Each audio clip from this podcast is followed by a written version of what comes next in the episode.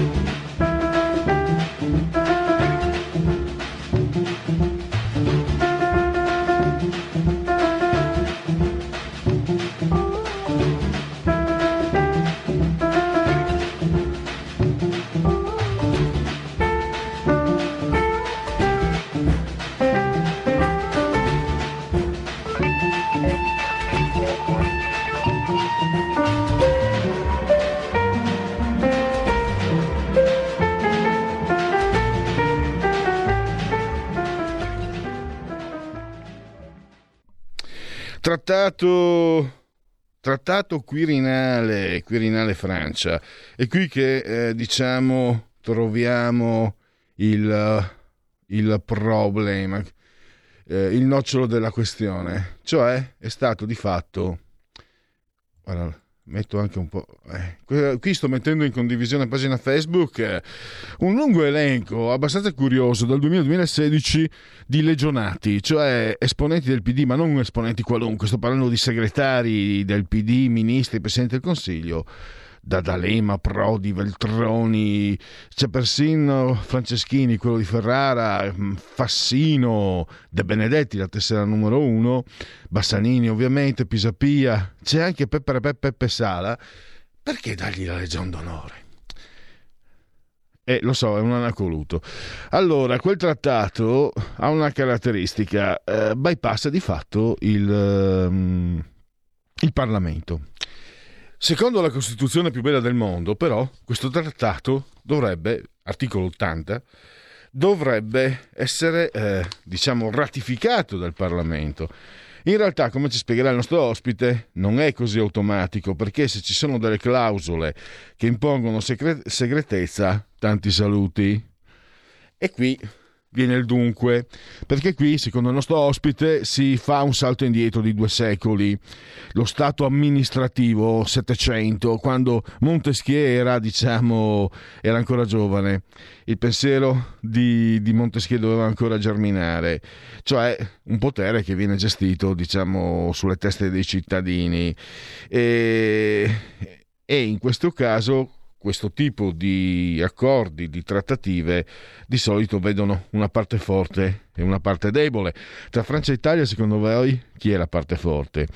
E diciamo che questo, questi trattati eh, servono anche molto per, diciamo, acquisire degli spazi in modo... Mm, in modo diciamo ufficiale. Vi ricordate le concessioni marine? Governo Gentiloni date alla Francia non sono state ancora ratificate, però in termini operativi le guardie navali eccetera si comportano come se quei eh, bracci di mare fossero di, diciamo, di ordine, di, di dominio di governo francese. E questo è quindi un altro interrogativo. Poi c'è la Francia che vuole espandersi, è molto in difficoltà, le mire sulla Nato. Tanta canna al fuoco con il professor Alessandro Mancia che tra un minuto avremo in collegamento Skype. Poi Restiamo dalle parti dell'Europa perché non si può più dire, eh, eh, mi dispiace, ma buon Natale, non si può più dire. La commissaria per l'uguaglianza Helen Dalli, il commissario europea intendo dire ovviamente, ha eh, diramato un vademecum per i dipendenti del, del, suo, del suo, ufficio eh, affinché eh, si restino vincolati a un determinato uso del linguaggio quindi eh, uomo-donna non esistono più, signore e signori non esiste più, eh, i nomi di genere come potrebbe essere poliziotto, operaio non esistono più, eh, Maria e, e, Giovanni sono troppo cristi- nomi troppo cristiani, quindi Malika e Giulio, e naturalmente il Natale viene abolito per paura di offendere eh, chi non è cristiano. Poi, se i cristiani si offendono, chi se ne importa? Ne parleremo con Francesco Giubilei alle 15.40, ma vedo che è già in collegamento il professor Alessandro Mancia, che è ordinario di diritto costituzionale all'Università Cattolica di Milano. Lo saluto e lo ringrazio per la sua disponibilità. Benvenuto professore. Grazie, buongiorno a lei. Allora, gli accordi eh, Parigi-Roma di fatto sono mm, accordi stipulati dal Quirinale con, diciamo, con il governo. Eh, il ruolo, la funzione del Parlamento, a prescindere dall'articolo 80, che impone la ratifica, però lei spiega, professore, che si può aggirare. Quindi ruolo, partiamo da, da qui, il ruolo del Parlamento in questa trattativa. Beh, il ruolo del Parlamento in questa trattativa è non c'è stato finora, ma è anche normale che eh, le cose siano andate così, perché in questa fase si è nella fase dell'adozione di un testo, di un trattato internazionale. Cosa vuol dire adozione? Vuol dire che i rappresentanti diplomatici lavorano fra di loro, mettono a punto un testo, dopodiché devono trasmettere questo testo provvisorio a chi lo deve confermare, lo deve ratificare all'interno di ciascun ordinamento nazionale. Nel nostro ordinamento eh, a, a dover ratificare questo accordo è il Parlamento. Ma è abbastanza semplice questa cosa. Quindi il testo del trattato di per sé non è definitivo, è un testo provvisorio che deve essere poi esaminato da parte delle Camere. Sono state polemiche lunghe, abbastanza ridicole qua in Italia, sul fatto che il contenuto del trattato in sé non era noto. È normale che il contenuto di un trattato in fase di gestazione non sia noto punto per punto, ma mi scusi, lei vorrebbe andare a raccontare durante una trattativa ai giornali e far sapere a tutto il mondo cioè, quali sono i suoi obiettivi, quali i punti d'arrivo e roba del genere. Non sono questi i punti preoccupanti. Eh, cosa c'è di, di strano in questa vicenda? c'è che eh, questo trattato eh, viene, il testo di questo trattato viene firmato in un momento che segna il minimo storico dei rapporti istituzionali fra governo e Presidenza della Repubblica da una parte e Parlamento dall'altra. Cosa intendo dire? Beh, insomma, ce ne accorgiamo tutti che in questo momento la Costituzione sta funzionando fondamentalmente sulla base del rapporto tra Presidenza della Repubblica e governo e il, e il voto parlamentare è sempre una ratifica su un testo bloccato, presentato dal governo al Parlamento, molto spesso con questioni di fiducia, prendere o lasciare. Per cui capisce che il ruolo del Parlamento c'è ancora, ma è ridotto a, come dire, a un passaggio formale. Cioè, mh, e, e su questo passaggio che lei parla di ritorno allo stato amministrativo, eh, siamo nel Settecento, il Re Sole... E... Mm. Beh, non è esattamente questo. Sa, nello stato amministrativo ci stiamo vivendo da quando è cominciata la pandemia. Mm. Eh, eh, e lei capisce che mm, adesso le cose sono leggermente cambiate e si sono assestate su altre linee, purtroppo che sembrano fin troppo stabili. Ma eh, lei si ricorderà nel febbraio, marzo, aprile del 2020, ma lo Stato semplicemente aveva smesso di funzionare. Le Camere non si riunivano, i tribunali non funzionavano, tutto l'apparato statale si era ridotto fondamentalmente a ordine pubblico e sanità. Questo vuol dire Stato amministrativo lo Stato che funziona, che si identifica con l'amministrazione. Ed è un'amministrazione che lavora, opera, indipendentemente da quello che dice il Parlamento e da quello che giudicano i tribunali. Cos'è successo? Eh è successo questo assetto particolare del, della, dei poteri dello Stato, questo modo di funzionare dello Stato, Beh, non si è interrotto. Sì, i tribunali hanno cominciato a funzionare in altro modo, il Parlamento si riunisce, ma questo è il punto vero. Che capacità di indirizzo ha la maggioranza parlamentare oggi nei confronti del governo in carica? Cosa legittima questo governo in carica e cosa legittima la sua azione? Perché, ribadisco, di trattati bilaterali, ma se ne sono sempre fatti.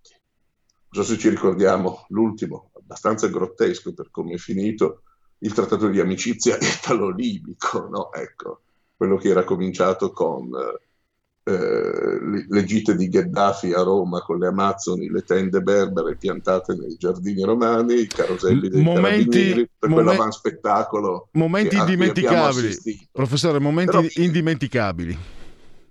Ce ricordiamo.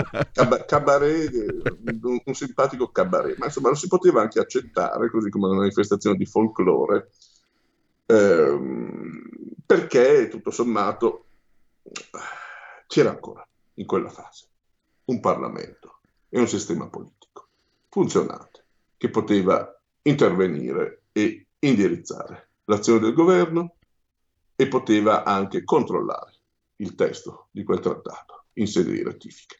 Non mi sembra che sia il caso del 2021 e del trattato con la Francia. Le chiedo, professore, eh, questa situazione che in qualche modo questo trattato eh, sottolinea, mette in evidenza, si prefigura come un cambiamento, diciamo, cronico, perpetuo, costante, cioè, cioè ci dobbiamo aspettare anni in cui vedremo sempre, non so, il Quirinale decidere, disporre eh, magari una presidenza del Consiglio in tandem o, o è transitorio questo passaggio? Ritorneremo alla normalità prima o poi? Ah, beh, guardi, io la sfera di cristallo non ce l'ho, però eh, francamente mi sembrerebbe strano che il sistema istituzionale italiano andasse a riassestarsi sulle linee eh, di funzionamento alle quali siamo stati abituati in passato. Sa, questa si dice sia essere una situazione di emergenza qualcuno, qualcun altro dice di eccezionalità. Eh, lei si immagina il ritorno al mondo di prima, al prima 2020, non che fosse un gran mondo, per carità, ma ho l'impressione che fosse sicuramente migliore di quello che stiamo vivendo adesso, anche perché capisce, la Costituzione ormai funziona essenzialmente all'interno del rapporto fra Presidenza del Consiglio e Presidenza della Repubblica, cioè sta, è diventato un presidenzialismo o un semipresidenzialismo di fatto dove la vera legittimazione dell'azione dell'amministrazione presieduta dal capo del governo, dal Presidente del Consiglio, beh, mi pare molto più esterna che interna. Eh. E qui veniamo anche al ruolo della Francia, che ah. lei dipinge in forte difficoltà, ma che ho sempre con mire egemonico espansionistiche dal punto di vista politico e non solo, credo. Ma cosa vuole la Francia? Beh, sì, è chiaro che è, è un paese in difficoltà. Il punto è che ormai in Europa in difficoltà ci sono tutti. Ci sono tutti perché mh, dal 2011, dalla crisi dei debiti sovrani, insomma da quando è arrivato in scena Monti per l'Italia, è successo quello che è successo in Grecia, eccetera, eccetera. Ma si vive all'interno di una Costituzione europea di fatto, che esiste di fatto, sostanz- completamente al di fuori dei trattati. Il trattato di Maastricht dà delle linee di funzionamento, dà dei parametri, dà dei principi sono stati sistematicamente disattesi e non me ne lamento, sa? semplicemente registro questa circostanza. Sono stati disattesi per consentire alla moneta unica di continuare a funzionare all'interno di un contesto economico in cui non si fossero avuti questi interventi anomali al di fuori del testo dei trattati, sarebbe saltato tutto. Ma lo sanno, lo si sa benissimo. E questo però ha avuto un effetto di spappolamento dei sistemi politici nazionali. Cioè, lei capisce che tutte le lamentele che si sono agitate in, Europa, in, in Italia non erano tipiche soltanto dell'Italia, perché lamentele diverse, magari simmetriche, eh, ma le trovava in Germania, le trovava in Francia, le trovava un po' dappertutto, tranne in quei paesi che eh, si sono avvalsi negli ultimi tempi dei lauti finanziamenti che gli arrivavano dai tre paesi contributori netti, che sono poi, a parte il Lussemburgo, che va bene, da quel che dà, però ha un PIL spaventoso pro capite, dall'Irlanda che è un PIL spaventoso, ma alla fine il bilancio europeo è costruito da Germania, Francia e Italia. Sono quelli i paesi che sganciano. E, e, e, da quelle somme sganciate arriva la ridistribuzione in tutta Europa. Ecco, questa situazione di, di vincolo esterno non ha operato soltanto nei confronti dell'Italia, eh, governo Conte 1, governo Conte 2, tutte le condizionalità espresse ai tempi di Monti, Renzi compagnia cantante, ma ha operato in tutta Europa. Risultato? Ma guardi cosa è successo in Germania, dove la CDU della Merkel è andata a gambe all'aria. Guardi cosa è successo in Francia, dove praticamente Macron si trova con le piazze eh, piene di manifestanti da sprangare da, da settimane e settimane. Qui in Italia va ancora bene dal punto di, dal punto di vista dell'ordine pubblico. In Francia no, in Francia ci sono stati Facciamo un quadro. Momenti molto, mom- momenti molto duri. Un quadro, professore. Allora, eh, l'Europa a pezzi, come dimostrato anche da questi patti bilaterali, eccetera. Gli stati, i singoli stati in poltiglia, no? usando le sue parole. E il quadro, allora, in, in una diciamo in una cornice internazionale, pensando alla Cina, pensando agli Stati Uniti, lei come, come vede il, la direzione del futuro dei, dell'Italia innanzitutto, visto che ci abitiamo, e anche dell'Europa? Ma uh, guardi, è molto preoccupante perché vede, eh, il dibattito italiano è un dibattito, cioè quello che si legge sui giornali, dai, su, eh, è, è, un dibattito, è il dibattito di un paese che passa il tempo a guardarsi l'ombelico e quando guarda fuori dai propri confini è un dibattito autoreferenziale. Quando guarda i propri confini si muove all'interno di un quadrilatero fatto da Roma, Parigi, Bruxelles, Berlino e si riscende a Roma, cioè sembra che il mondo sia tutto lì. Purtroppo per noi il mondo è un tantino più ampio e un tantino più complesso e credere che questi, questi giochini di trattati bilaterali che vengono promossi da Parigi eh, passino indifferenti al di fuori d'Europa, beh, è, è tipico esempio de, di quello che le dicevo prima. Cioè, il dibattito italiano è, è, il dibattito di gente che passa il tempo a guardarsi l'ombelico e a contemplare cosa succede a Roma e nelle redazioni di due o tre giornali. Ma tanto per cominciare, Parigi non ha firmato solo questo bilaterale con l'Italia, che è un paese con il quale ha storicamente un rapporto difficile e di concorrenza, concorrenza tutta a favore francese. Ha firmato nel 2019 un altro trattato bilaterale con la Germania, il cosiddetto trattato di Aquisgrana. Ed è chiaro che eh, la diplomazia francese, consapevole dello dello sfarinarsi del, dell'Unione Europea, di ciò che si chiama Unione Europea, e che ormai è andata a parcellizzarsi, a frammentarsi in blocchi, beh, cerchi di rimontare una debolezza economica e politica attraverso uh, questi, questo sistema di accordi bilaterali che nelle ambizioni francesi vorrebbe porla a perno delle dinamiche politiche europee. Il trattato di Aquisgrana con la Germania è rimasto sostanzialmente lettera morta. Vedremo cosa succederà con questo trattato del Quirinale, perché vede, lei prima mi ha fatto una domanda, cosa succederà a questo trattato? Ma io non glielo so mica dire, perché una cosa le, è quanto si può scrivere in un trattato, un'altra cosa è l'attuazione, il seguito politico che si dà a questo trattato, ammesso che sia ratificato ammesso che sia ratificato nel testo mm. attuale da Posso, parte delle Camere. Lei parla di appropriazione contrattata. Eh beh, c'è questo rischio, perché guardi, mi sono andato a dare un'occhiata al testo di questo trattato, come, così come eh, l'ho comparato, ho dato, ho dato, un'occhiata in parallelo al testo del trattato di Aquisgrana, ma sa, sono tutte frasi generiche, sono tutte cose che, punti di mediazione fra diplomazie anche raffinate. Senz'altro quella francese lo è, quella italiana, beh, insomma, ecco, è quella italiana. Eh, e, e, qua si dovrebbe fare un bel discorso sul funzionariato italiano, eh?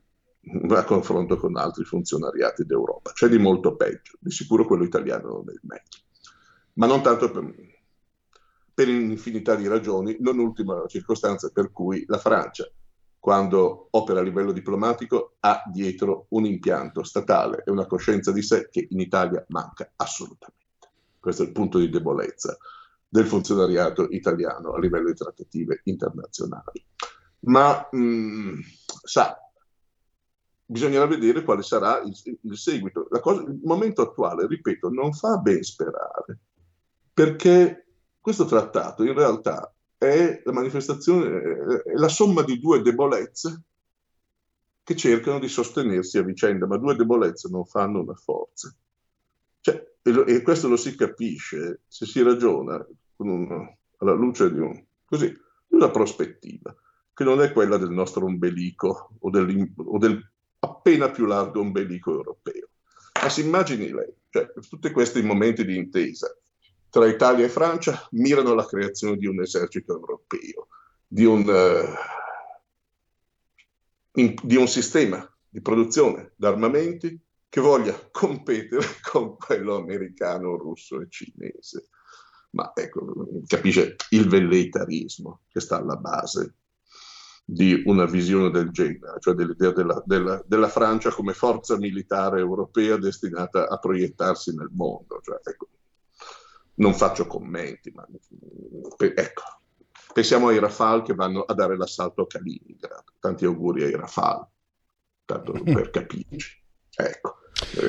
Eh, è, è, una metafora, ma credo che renda il livello drammaticamente umoristico di queste pretese. C'è un lato più serio, c'è un lato più serio, ed è quello di una eh, sostanziale acquisizione contrattata di alcuni alcune eccellenze, quelle poche che restano, italiane, acquisizione e loro essere inglobate all'interno del sistema delle grandi imprese francesi. E qua bisogna fare un ragionamento, se mi consente, proprio per quanto riguarda la struttura economica dei due paesi, che è profondamente diversa.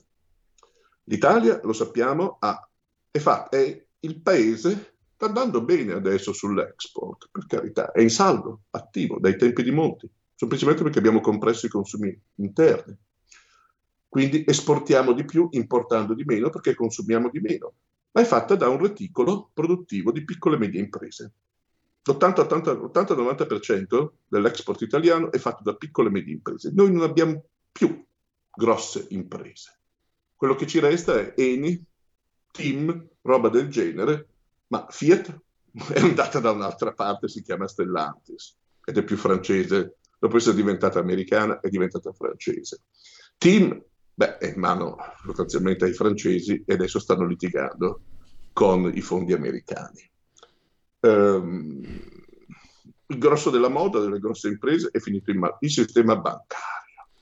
Il sistema bancario è finito in mano francese. Lei capisce che Professore, eh, manca, purtroppo mancano pochi secondi, faccio fare una battuta, noi siamo una radio partigiana, anche il PD, noi siamo una radio partigiana, anche il PD è nelle mani francesi, visto che ci sono 12-13 eh, legion d'onore tra il 2000 e il 2016 tra presidenti del Consiglio, presidenti del, di partito, ministri, eccetera. Eh beh, ma è inquietante questo, direi, no? Cioè, anche eh. quando si vanno a vedere le storie personali di alcuni esponenti, ma non solo del PD, sa? Ma principalmente del PD, è, è stupefacente la quantità di decorazioni e di contatti che hanno avuto questi esponenti con la politica francese. E, questo, eh, come dire, è uno dei tanti segni di debolezza dell'Italia, ma poi questo non vuol dire per carità che siano... Però è chiaro un, un curioso segno di contiguità. Non sarebbe un problema non fosse sempre il rapporto fra Italia e Francia squilibrato a favore della Francia a, a conti fatti. Questo dovrebbe far riflettere, direi, no? Assolutamente. Professore, purtroppo eh, dobbiamo concludere. Sicuramente le sue parole ci aiutano a riflettere e a capire. Magari avremo modo di ascoltarla nuovamente in prossime occasioni. Io la ringrazio davvero, ringrazio il professor Alessandro Mangia e a risentirci a presto, naturalmente. Mi stia bene, arrivederci. Stai ascoltando RPL. La tua voce libera, senza filtri né censura. La tua radio. Porta con te ovunque RPL la tua radio. Scarica l'applicazione per smartphone o tablet dal tuo store o dal sito radiorpl.it. Cosa aspetti?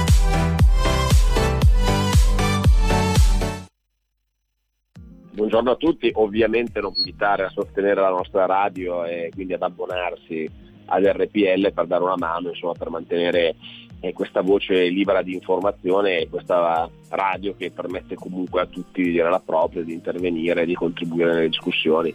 Quindi è un presidio di democrazia anche per chi non è leghista, eh, ma e soprattutto per chi è leghista invece è un bene da finanziare e sostenere. Fatti sentire per sostenere la tua radio e partecipare in prima persona ai tuoi programmi preferiti. Abbonati a RPL. È facile, economico e democratico. Vai sul sito radiorpl.it, clicca Sostienici e poi abbonati.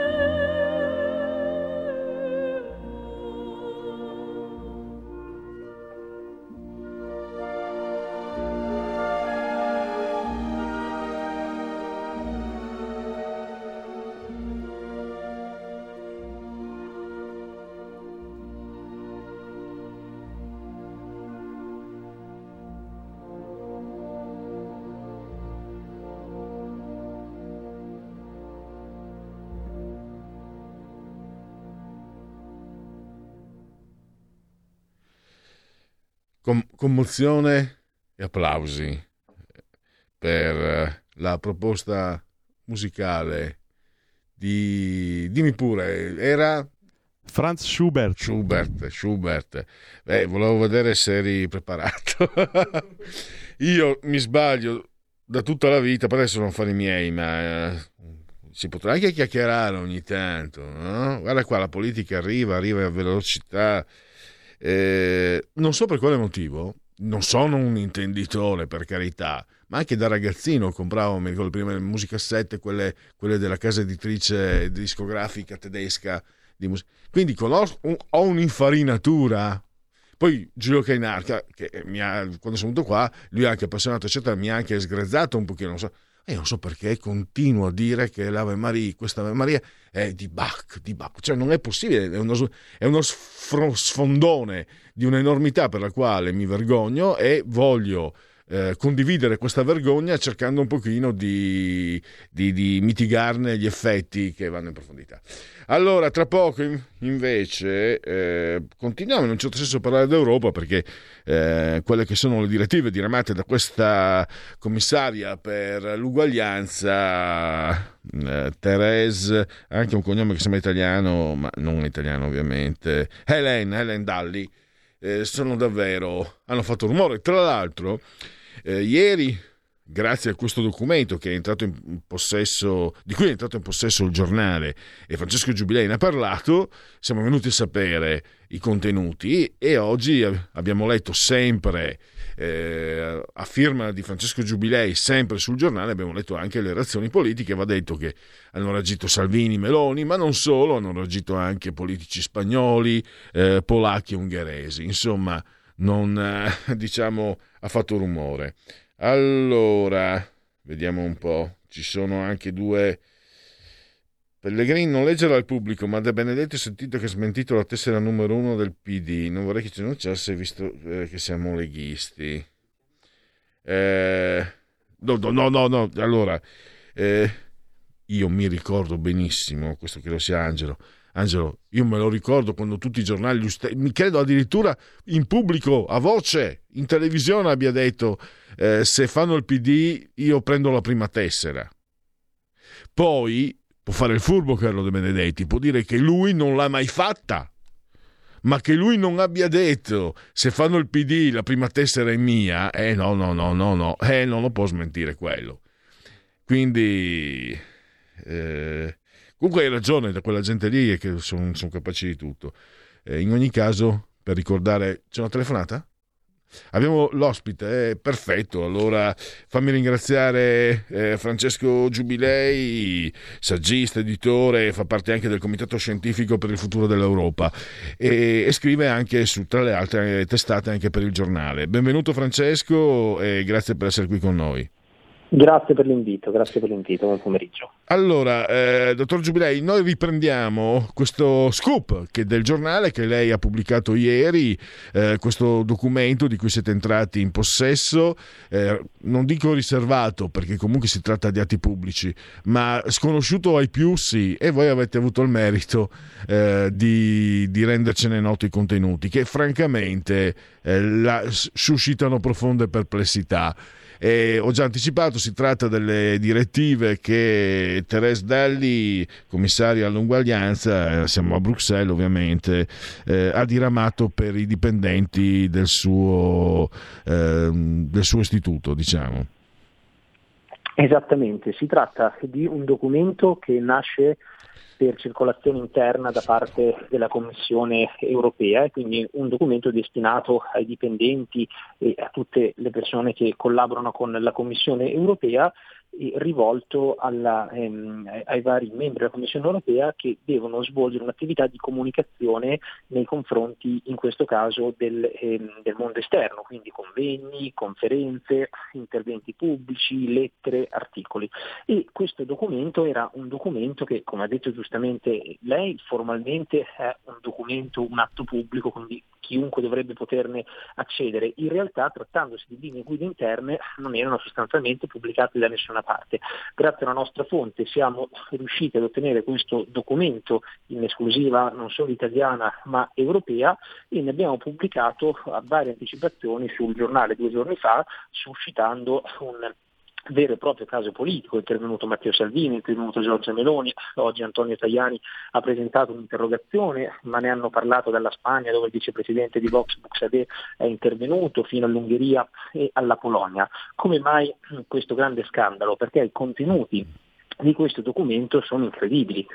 La Commissione europea sostanzialmente dice ai propri, ai propri dipendenti che non possono da un punto di vista di comunicazione parlare di Natale, non possono utilizzare il termine Natale perché potrebbe offendere chi appartiene a un'altra religione rispetto a quella cristiana e cattolica, non si possono dire vacanze natalizie, ma bisogna dire durante il periodo delle vacanze in modo generico.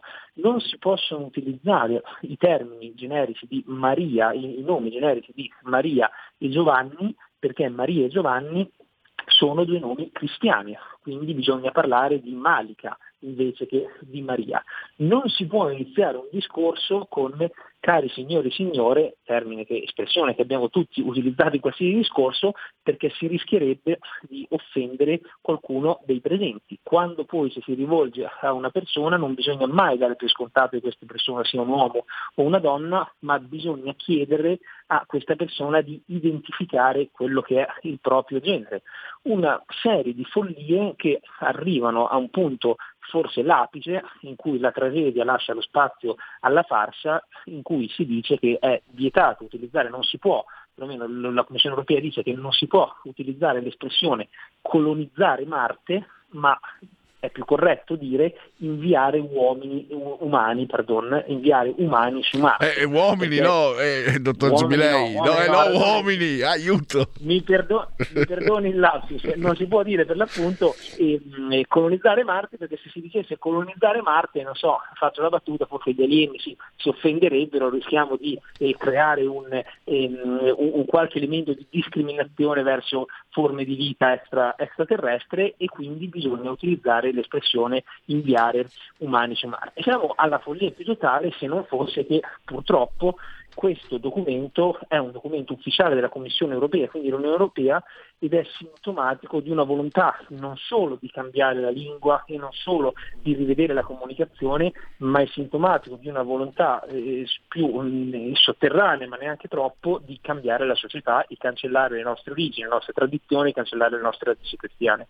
E qui che vorrei, eh, vorrei capire, eh, dottor Giubilei, può suscitare anche il riso, eh, questi, questi, mm, questo comportamento, queste scelte iperboliche. Però innanzitutto anche lei ha citato la neolingua e lì cominciamo a farci qualche preoccupazione. Poi, pensando a quello che cominciò a accadere un po' di anni fa, quando certe parole non si potevano più dire, eccetera, eccetera, eh, si è arrivati ha un comportamento fortemente, e lei ne sa qualcosa, mm, dottor Giubilei, ricordiamolo, eh, il dottor Giubilei è stato addirittura bollato come, come fascista da, da, da, Andrea Scarsi, eh, cosa che costerà a Scarsi, se non sbaglio, anche una querela. Eh, esatto. ecco, c'è questo, ecco, proprio Scarsi non vale nulla, ma mm, deve dirlo lui di sé per, per convincersi di esistere. Però questo è un punto. Il Fatto Quotidiano e altre testate fanno parte di un, di un pool di forze che a livello mediatico so, provocano molti danni perché molto censurano. E qui abbiamo una spinta che viene da un organismo istituzionale. E quindi io sono perplesso anche se sono il doppio dei suoi anni dottor Giubilei ma lo chiedo a lei perché è molto saggio e soprattutto eh, anche, fa parte anche del lavoro nel comitato no? il futuro dell'Europa. Io non so se devo preoccupar- preoccuparmi quanto devo preoccuparmi devo riderci sopra. C'è una parte di me che avrebbe voglia di riderci sopra. Dall'altra anche per il mestiere che faccio che è quello del giornalista eh, mi faccio delle domande delle preoccupazioni Perché ho visto anche sulla No, mia pelle, io, non, io non- non posso più dire le cose che dice. Io sono in radio eh, da, dal gennaio del 2005, non posso più parlare come parlavo nel 2005. E in alcune cose, io guardi, sono anche contento di non, eh, di non usare più il termine negro, perché tutto sommato, anche dal punto di vista linguistico, anche se Joseph Conrad, il negro del Narcissus, è un bellissimo racconto che ho letto, non mi suscitava questa, la parola negro, non mi suscitava questa repulsione, però posso anche essere. Però il fatto di doverci essere arrivato non per scelta, ma per censura, e questo, mi, questo non mi piace. Prego, scusi, ho parlato troppo. No, ehm, il, il discorso è che eh, da un certo punto di vista, quando eh, ho citato la frase di colonizzare Marte perché è emblematica, quando si leggono eh, delle simili follie verrebbe quasi, quasi da ridere perché nessuna persona eh, si sognerebbe mai di eh, senziente di scrivere una cosa del genere perché è, è- evidente che non, non si offenderebbe nessuno a scrivere colonizzare Marte, però in realtà trattandosi di un- una direttiva che nasce da quello che è principale, la principale istituzione europea, eh, non stiamo parlando di un, eh, un blog letto da quattro persone, non stiamo parlando di eh, alcuni pericolosi mh, radicali estremisti di sinistra che vogliono imporre una certa visione di società, stiamo parlando di, di un'istituzione europea estremamente importante e, e quindi è chiaro che non possiamo permetterci di prendere sotto, sotto gamba quanto sta avvenendo. Peraltro stavo proprio ora confrontando quello che è il documento che abbiamo scoperto, che è realizzato in questo periodo, nel 2021, rispetto a un altro documento analogo del Parlamento europeo del 2019. Proprio domani sul giornale torneremo su, su questa vicenda con un ulteriore articolo, paragonando questi due documenti. Ora, io non voglio tornare al, al tema dei, dei trattati di Roma nel 1957, in cui dai grandi leader cristiani, Schumann, Adenauer e, e De Gasperi firmarono quello che era un trattato su cui si ponevano le basi per la creazione successiva di un'Europa che doveva essere un'Europa su basi cristiane, trattato che è stato totalmente dimenticato per Maastricht e Lisbona. Ma eh, ci riferiamo a un documento di due anni fa, cioè quindi non stiamo parlando di 50 anni fa, di 100 anni fa, di due anni fa. E in questo documento del 2019, confrontandolo con quello del 2021, in realtà sembra di vivere in un'altra epoca, nel senso che in questo documento di due anni fa già si inizia a parlare del tema del gender, già si inizia a, a parlare di, di certe tematiche legate alle minoranze, ma lo si fa per esempio nel tema dell'uomo e donna dicendo che è necessario favorire una parità tra uomo e donna, è necessario che quindi nei, nei panel ci sia un bilanciamento, insomma una serie di osservazioni che uno può essere più o meno contrario, che però se non altro sono de- delle osservazioni più razionali sotto tanti punti di vista e non si arriva alla follia del dire non si può citare il Natale, non si può, non si può usare il nome Maria. Quindi noi ci dobbiamo interrogare come è stato possibile che nel giro davvero di due o tre anni la società abbia subito una involuzione, perché di questo si tratta, è una involuzione che eh, mette in discussione la libertà di espressione, la libertà di parola, vuole in nome queste, de- della tutela di determinate minoranze dimentica quelle che sono in realtà le radici della maggioranza degli europei. E ci dobbiamo interrogare come è stato possibile che quello che è il sentire popolare, perché nessun cittadino italiano, nessun cittadino spagnolo, francese eh, o la stragrande maggioranza de- dei cittadini si sognerebbe mai di dire non, non usiamo eh, il, il nome Maria perché è un nome cristiano, questa è la verità, dobbiamo chiederci come è possibile che una minoranza estremamente evidentemente influente e potente sia stata in grado di far sì che nei principali mezzi di comunicazione, nelle principali istituzioni europee anche in tanti governi nazionali, in tanti luoghi che sono dei luoghi realmente di influenza nel mondo economico, nel mondo dei mass media, eccetera, sia passata totalmente una linea che è la linea che è sintetizzata nel documento della Commissione europea. Ecco perché noi non possiamo permetterci, secondo me, di prendere sotto gamba o di minimizzare questa deriva che sta, eh, andando, a cui sta andando incontro l'Europa, a cui sta andando incontro l'Occidente, perché il rischio è che se continuiamo a minimizzare questi episodi che possono anche apparirci ridicoli, possono anche apparirci eh, macchiettisti sotto alcuni punti di vista, però continuando a prendere sotto gamba questa situazione ci si spingerà sempre oltre, per cui ci si spingerà sempre oltre eh, aumentando quelli che sono i divieti limitando quelle che sono gli spazi di libertà e limitando quelle che, sono delle voci che hanno una visione differente rispetto a questa visione sintetizzata dalla Commissione europea. Anche perché nessuno si chiede, anzi nessuno chiede di non usare, che ne so, un termine come Ramadan. Ramadan potrebbe offendere il credente di fede cristiana, cattolica che sia. Eh, però nessuno si sogna di chiedere una cosa del genere. Anche per questo eh, è molto. Eh, è davvero è in, inaccettabile un'iniziativa come quella di, di, questa commissaria, mi sembra.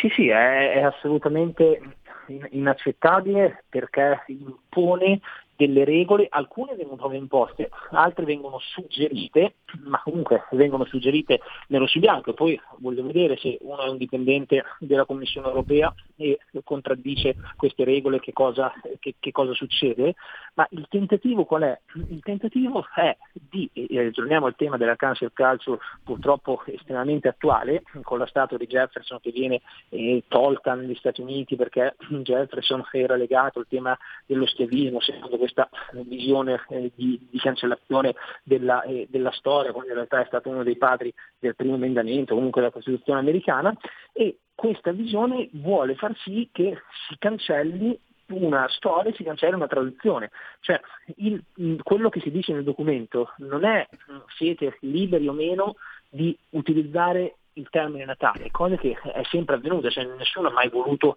obbligare una persona che è musulmano o buddista di dover fare un discorso e parlare del Natale, non ce lo sogneremmo mai, ma al tempo stesso bisogna rispettare la maggioranza degli europei, la stragrande maggioranza degli europei che sono cristiani e cattolici nel nostro caso, per cui se, vogliono, se, se un dipendente della Commissione europea è un cattolico che vuole fare un discorso e dire durante le vacanze natalizie e usare il termine Natale, non vedo per quale motivo non possa farlo secondo la Commissione europea, cioè stiamo parlando di una libertà di parola e di espressione su un concetto estremamente basilare che peraltro è un concetto su cui si fondano eh, le basi dell'Unione Europea, ecco perché ricordavo il trattato, il trattato, di Roma.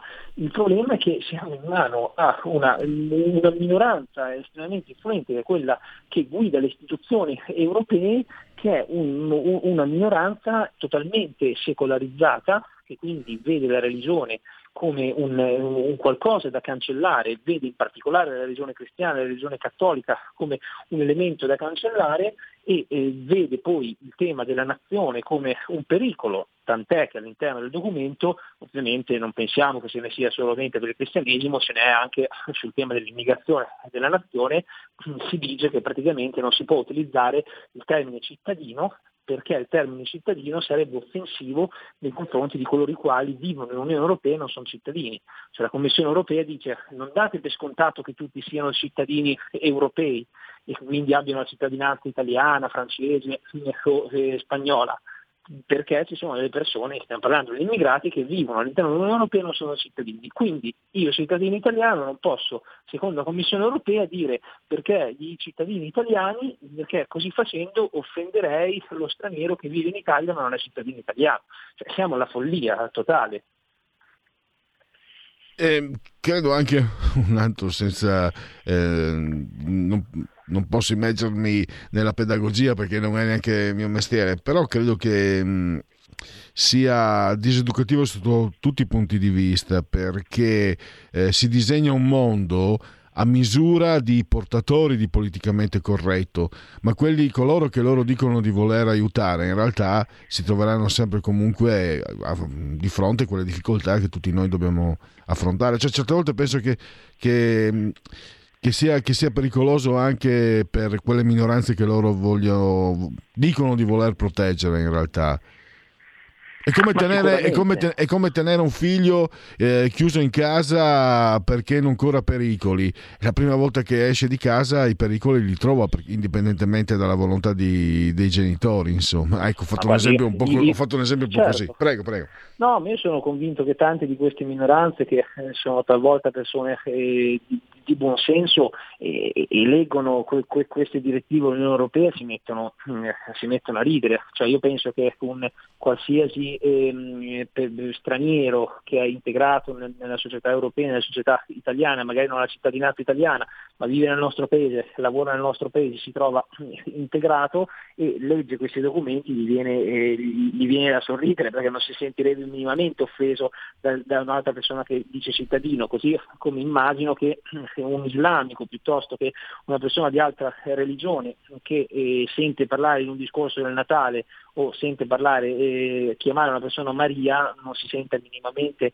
offeso, cioè qua arriviamo a un punto in cui addirittura si dice che non bisogna chiamare una persona gay gay e una persona lesbica lesbica perché chiamare una persona gay lesbica potrebbe essere offensivo nei loro confronti e quindi bisogna eh, chiedere, eh, non bisogna parlare dell'orientamento sessuale in generale perché altrimenti si rischia di entrare in un campo che è offensivo, così come non si può dire signora o signorina perché se si dice signora o signorina magari una persona non è sposata e la si chiama signore e quindi la si sta offendendo.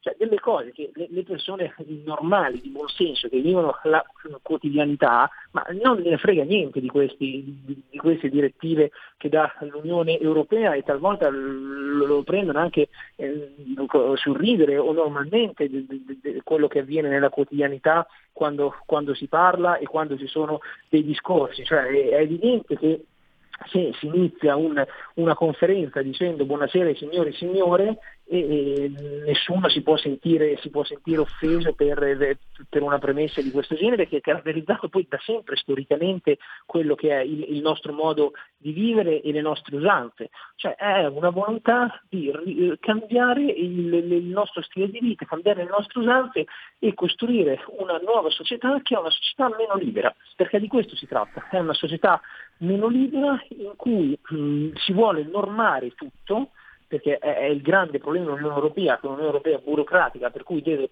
per forza regolamentare tutto, per forza normare tutto e così facendo non è che si aiutano le minoranze, così facendo si complica e si peggiora la vita a tutti, minoranze e maggioranze che si siano, perché per quanto tu potrai normare, per quanto tu potrai regolamentare, per quanto tu potrai dare direttive, ci sarà sempre eh, una persona che non si sentirà incluso in queste direttive e quindi si sentirà offeso. Allora entriamo in un campo che è un campo in cui non ne esci più, non, non finisci più e per cui sarebbe anche il caso di lasciare al buon senso e francamente un conto è dare delle direttive in cui dire non puoi insultare una persona, non puoi utilizzare espressioni ingiuriose, benissimo, questo, questo è chiaro, è ovvio, eh, sono linee guida che hanno tutte le aziende storicamente, tutte le istituzioni da sempre, ma un altro conto è voler sostanzialmente indirizzare il linguaggio, indirizzare, eh, mettere le parole in bocca a chi lavora per un'istituzione e dire questo lo puoi dire, questo non lo puoi dire. Eh, questo è un altro paio di maniche ed è francamente inaccettabile.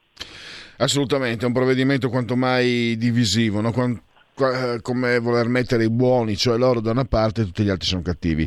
Eh, dottor Giubilei, noi purtroppo abbiamo esaurito lo spazio e il tempo, eh, ma avremo occasione nuovamente di, di, sentirla. Intanto la ringrazio molto per la sua disponibilità e a risentirci a presto, appunto.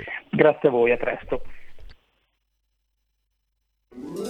Stai ascoltando RPL. La tua voce libera, senza filtri né censura. La tua radio. Sono Oretta Pierotti Cei, conduttrice della trasmissione del sabato dedicata alla musica classica. Vuoi sostenere RPL? Allora abbonati alla tua radio e partecipa in prima persona ai tuoi programmi preferiti. Abbonarsi è facile, economico e democratico. Vai sul sito radio rpl.it. Grazie.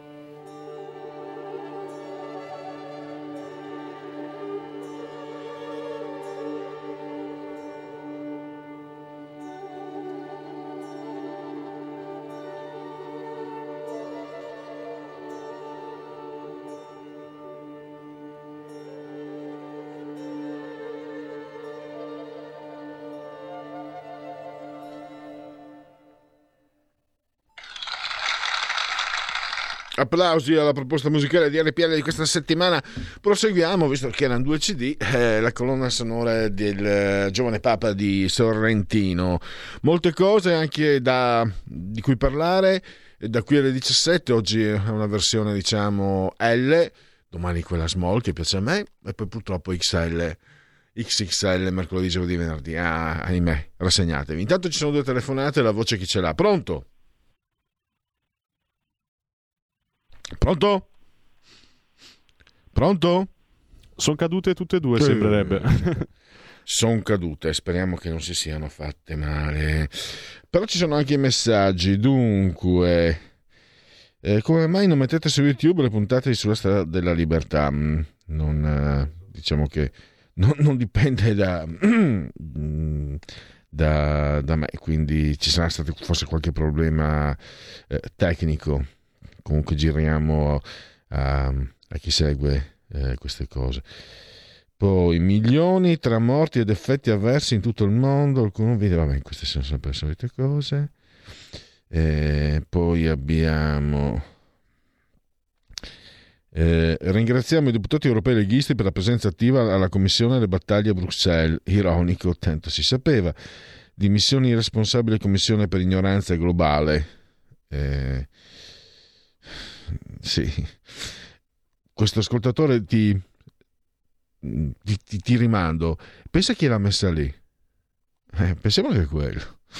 E ti immagini i, i, mimimmi di Marte che si offendono al solo pensiero di venire colonizzati? Luca da Brescia. Allora, ah, è tornata una telefonata. Pronto? Eccolo qua. Ehi, ciao. Ehi, ciao. Allora, dunque, la prima considerazione è la um, direttrice dell'ospedale di Pretoria, in, in Sudafrica, mm. ha dichiarato che non, sono, non, c'è nessuno ricoverato per questa variante Covid. Dice, non c'è nessuno, una roba normale, influenza normale. Va bene, oggi subito l'hanno castrata tutti i giornali, no ma questa è scema, qui, qua, cosa scrive, là, sono venuti fuori tutti i virologi italiani andare addosso. Va bene, ok, ma mettiamola così. Questa è stata la sua opinione, punto. Per quanto riguarda la questione del Natale e di Maria, io penso che a Bruxelles ci sono dei personaggi, questa qui che è uscita oggi, commissario, commissaria, quel che è, boh, LGBT, non lo so, che quello lì, non so, alla sera va a letto e, e pensa, devo dire una cazzata che nessuno ha pensato fino adesso e si è inventata questa cosa qua del Natale della Maria di Giovanni. E perché non Giuseppe? No, no voglio dire, no, c'è, c'è, gente che si ha, cioè va, va a letto alla notte, va a letto col pensiero, gli spara la sua cazzata per avere i suoi 5 minuti di notorietà e poi dopo finisce nulla. Ma cosa vuol dire questa scemata? Ma noi questi qua li paghiamo de- decine e decine di migliaia di euro al mese per pensare a queste cazzate. Ma per piacere, ma piantatela lì, ma fate un altro lavoro, andate a zappare la terra, andate a lavorare in miniera, cazzo, ciao. Allora, grazie, anche credo sia insomma un pensiero abbastanza condiviso, eh, almeno tra le persone di buon senso, credo eh, Amurbin si direbbe in Friuli, Siviot che Amurbin si direbbe in Friuli, anche Murbin è una cosa eh, friulana ma anche veneta, Giorgio Baffo, le femmine morbinose e non vi dico cosa, di cosa si tratta, c'è una telefonata, pronto? Pronto? Sì. È in, Pronto? Sì, è in diretta, prego. Allora, mh, mm, volevo dire, eh, ho ascoltato con molto interesse eh, quel professore, adesso non, non, so, non ricordo il nome. Sì. Alessandro Mangia. Esatto. Eh, eccellente, mh, mm, irreprensibile, mh, mm, non fa una piega. Eh, quello che eh, fate fatica secondo me, ma non voi eh, in quanto Radio Padania o quanto mh, mm, le persone eh, che intervengono eccetera, ma un po' tutti i media eh, indipendenti, perché è chiaro che quelli che sono dipendenti non stiamo neanche qui a parlarne, ma almeno gli indipendenti, è non dire, non denunciare e, non sottolineare che in sostanza eh, queste sono persone che sono disturbate. Cioè, eh, L'Europa è nelle mani di gente che è profondamente disturbata. Ok? E se questo non lo denunciate, no, si va avanti eh, aggrovigliandosi in, in, queste cose che queste persone eh, congetturano di punto in bianco e bisogna rincorrere anche da parte dei politici, visto che mm, qualche esponente eh, segretario di partito eh, in qualche modo ha detto qualcosa, a rincorrerli su, su, queste, eh, eh, mm, su questi deliri. Cioè questa è gente che è molto disturbata ed è gente dalla quale i totalitarismi si foraggiano. Cioè i totalitarismi si foraggiano di questa gente qui, perché i totalitarismi se non eh, eh, eh li, li, li, li, fai eh, eh, ribollire di questa gente qui, non vanno da nessuna parte. Sono queste, queste persone, queste, ed è questa gente qui che va dietro ai totalitarismi, perché è gente che ha bisogno di opprimere gli altri. Cioè è questo che secondo me la gente, il pubblico, gli ascoltatori dovrebbero capire e voi dovreste dire, ripeto, non è un'accusa né un rimprovero né una critica a Radio Padania in quanto Radio Padania, però per la miseria, cioè questa qui eh, è una deriva che va eh, sempre più a incartarsi in, cose eh, assurde. Perciò io veramente, mm, è chiaro che devono intervenire professori, eh, esperti, politici, ma in questa maniera qui eh, eh, non, ottenere, non, non, si arriva da nessuna parte. Vi ringrazio. Vabbè. Grazie. professor Mangia, non abbiamo affrontato il secondo tema, quello che può aver suscitato anche l'osservazione di questo ascoltatore, ma quello che è un sistema, quello che è un uh, bypassare il Parlamento, e lì no, non ci sono persone disturbate, come dice l'ascoltatore, ma ci sono uh, operazioni prestabilite e gestite anche da, da, uh, da chi ha le fila del potere in mano. Viene da pensare quando uno invece dice non puoi usare neanche il Natale, la parola Natale, eccetera, sì, viene da pensare a quello che dice l'ascoltatore. Io però vado oltre perché invece mi chiedo, visto che l'ho detto prima all'ascoltatore, e, e, domandiamoci chi li ha messi lì costoro, ecco, eh, quindi il disegno che può esserci in qualche modo la strategia per arrivare a delle conclusioni di un certo tipo il condizionamento. Io sono sicuro di questo, che è molto divisivo. Non so se sia voluto o se cercato questo meccanismo, ma dire tu che usi la parola Natale sei un cattivo, o sei un ignorante, cioè sei disdicevole, sei un grezzo, sei una persona che non potrebbe mai entrare nel loro salotto. Tu invece che non usi la parola Natale sei un figo, sei bello, sei, eh, hai i capelli ricci, alto, biondo, con gli occhi azzurri, eh, sei molto colto, sei molto, molto chic. E quindi si va in questa maniera. Vabbè, eh, così sono pensieri in libertà. Poi qui Maurizio che scrive: Ma Manzoli dalle Canarie non fate nulla tutto il giorno? Lo scrive ridendo, eh Manzoli. È una cosa affettuosa nei tuoi confronti da parte di Maurizio. Eh, secondo me si riferiva all'altra Maria, ovvero non regalate a Natale quel tipo di Maria, quella imparentata con la Giuana, Andrea da Torino. E poi Buonasera, guardi che nelle scuole italiane la questione delle vacanze natalizie era già messa in discussione, si dovevano chiamare vacanze della neve. E... Grazie, adesso non... Mm. Adesso che questo ascoltatore, ascoltatrice mi, mi manda questo messaggio, qualcosa riemerge dalle nebbie della memoria, però non ho messo fuoco. Benissimo, è sempre, sempre peggio. Quindi vediamo, aspetta che c'è ancora Manzoni cosa, cosa anzi qui un messaggio vocale. Ah, non puoi usare la differenza signora signorina. Allora quando incontri una persona gli dici scusi ma lei è signorina, no scusi lei è signorina o signorina col buco la signora, perché qui siamo nella volgarità. Ehi eh, là. nella volgarità, la sempre volgarità. Ma che cazzo vuol dire? Ma che cazzo vuol dire? Va bene. Eh, una camomilla e dormite e non pensate a queste. Allora, allora io dico che esserne capaci eh, è un mio rimpianto di non avere senso dell'ironia, senso di humor, eh, ma chi ce l'ha è un mago e sono pochi. Eh, io, ho un, io ho un altro superpotere, che non posso dirvi, che, mm, che mi rende, che mi rende invulnerabile sotto un certo punto di vista, e altri invece ho i non poteri che mi rendono vulnerabile. Perché stava, mi stava venendo in mente, ci arrivo, ci arrivo subito. Si potrebbe uscire, Federico, con la, grande eh, ironia di Iacovitti. C'era, non so se sei presente, disegnatore satirico di fumetti, Coco Bill, eh, siccome non era di sinistra non se lo sono filato, era un genio. Era... Io ho letto alcune recensioni del, del, sul suo lavoro all'estero, lo consideravano un genio. In Italia, siccome... Poi a parte si chiamava anche Benito, non so se mi spiego. Un genio però, un genio. La faccio breve. In una vignetta una signora si rivolge, che è stata derubata, si rivolge a una, a una guardia, a una vigile. Signora guardia, e la guardia dice, signorina, prego. Allora, forse adesso non so se faccia più tanto ridere, ma leggerla quando l'ho letta io era nei primi anni 70, signora guardia, signorina, prego, era, era fantastico.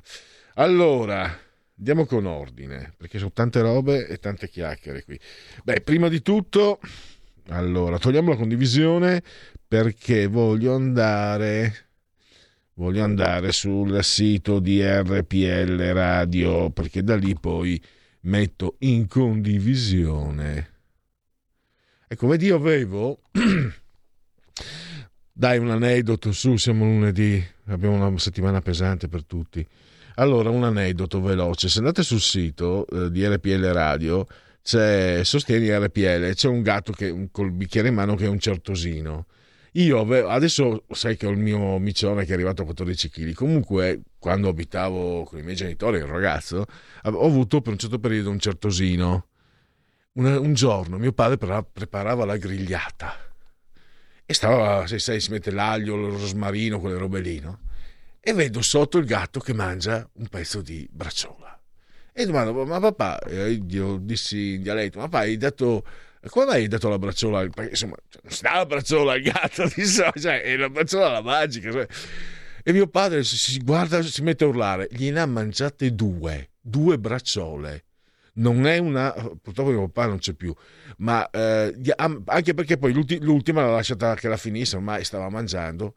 Il giorno dopo, ci siamo spaventati perché non si è mosso per 48 ore.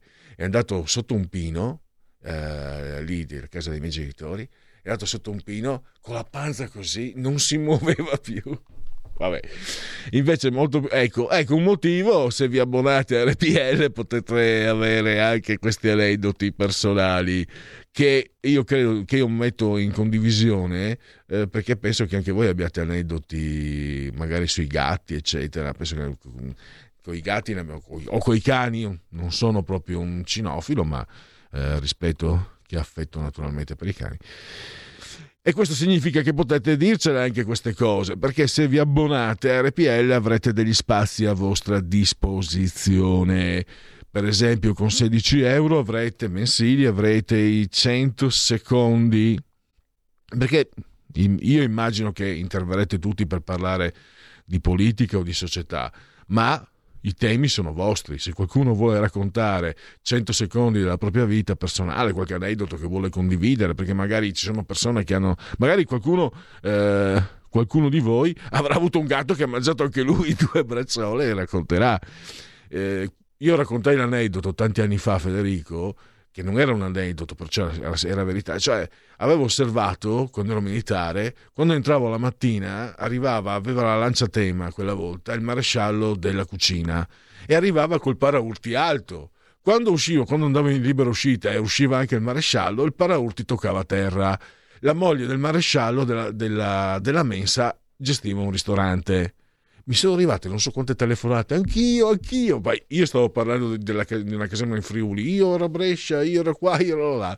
Quindi mh, è, si fa rete, no? così si sa che si, sanno, si sa che quando si parla di certi episodi non si parla a questo punto, se si mettono in rete le cose, possiamo capire se si tratta di una cosa solamente nostra o se è una cosa invece che appartiene anche ad altri.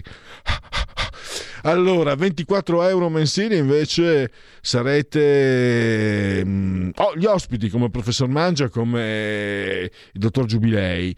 E con 32 euro mensili invece addirittura sarete, avrete il microfono dalla parte del manico, sarete anche voi conduttori, pensate, con Varin, con, uh, con tutti, con Castecca, con Cainarca, con Antonino Danna con furia, insomma, fantastico per voi. E poi ehm, con 40 euro creator, cioè avrete la possibilità addirittura di preparare la puntata insieme o a Varin o lo sceglierete voi.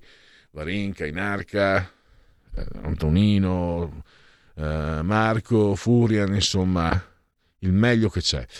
E i convenevoli formulaici me l'ero dimenticato. Dunque, or dunque, ai ai ai, sai che non riuscirò a dirvi l'altitudine oggi, perché si sono inceppati i mezzi. Intanto posso dirvi che le temperature raccontano di 9.1 gradi centigradi sopra lo zero e la temperatura esterna. Uh, sì, quella esterna. Quella interna invece sono uh, 25 gradi.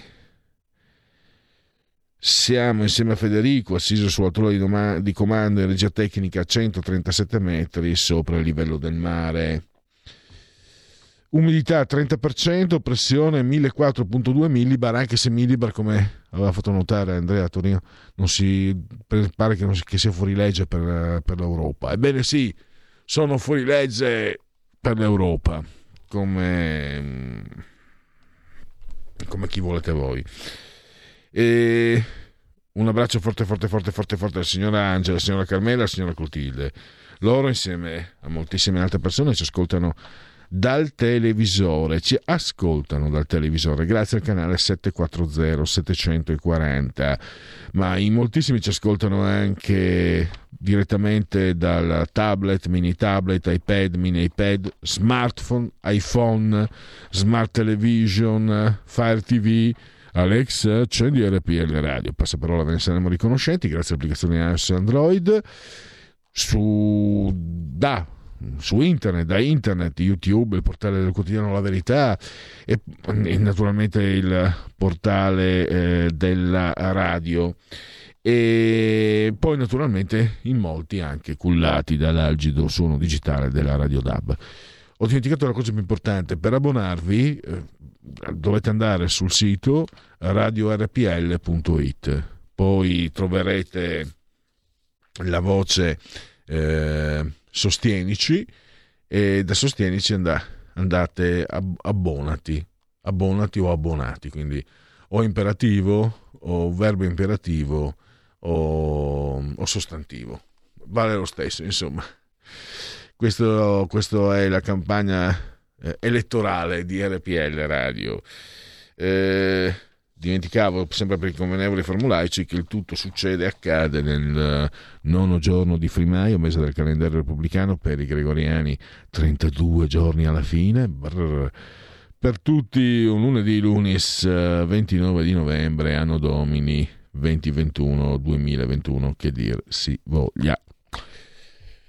Allora, abbiamo... Ah, eh, scusate, voglio dirvi eh, l'ho tratto da scenarieconomici.it, un, quindi un sito eh, affidabile.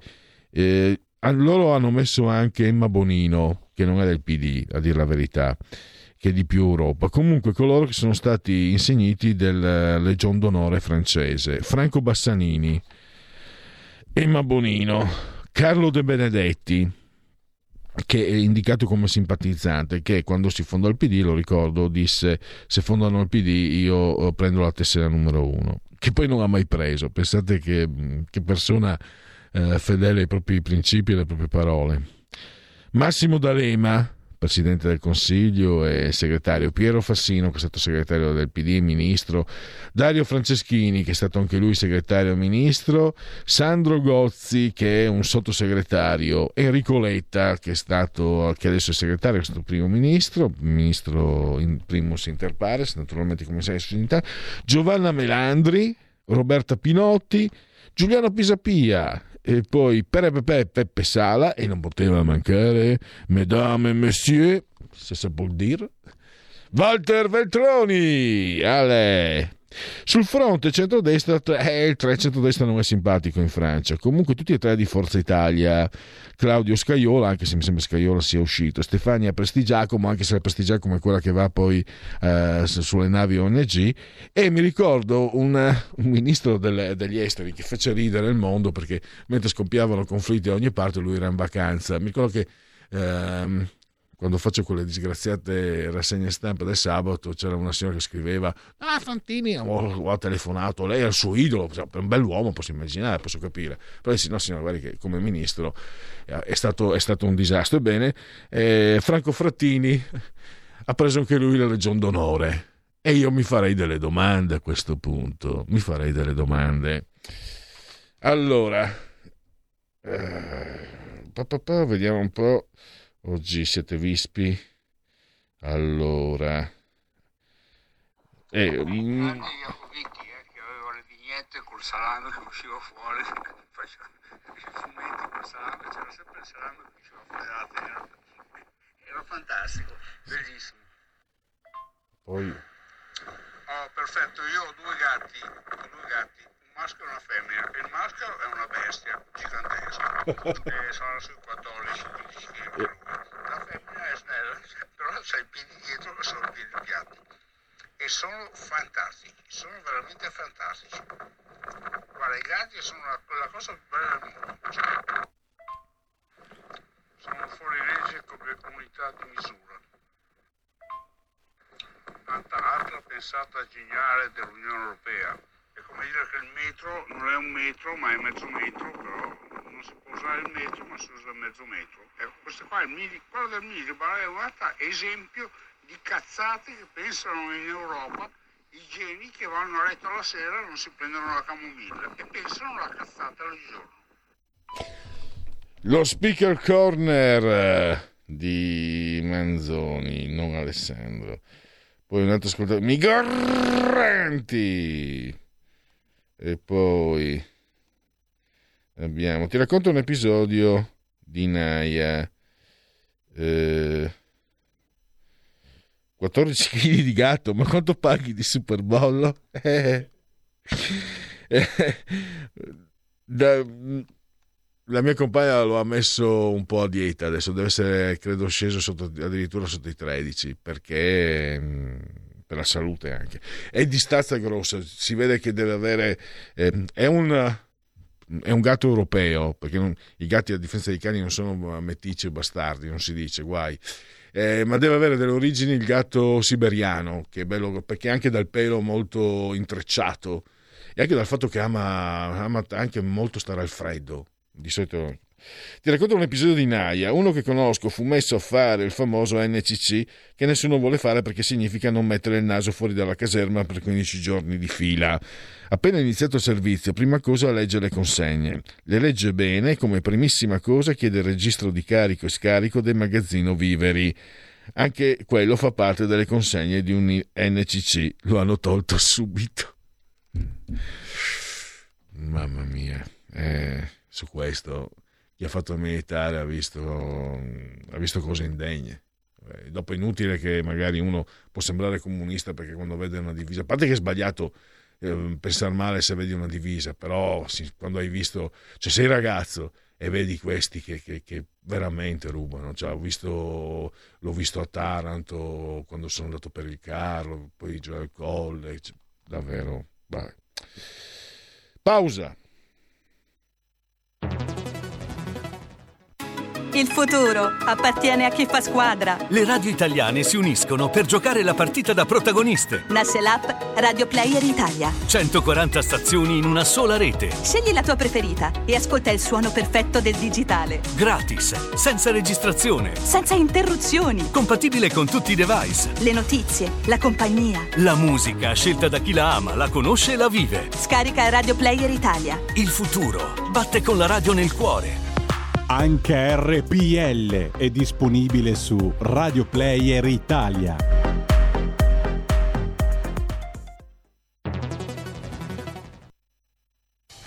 Porta con te ovunque RPL la tua radio. Scarica l'applicazione per smartphone o tablet dal tuo store o dal sito radiorpl.it.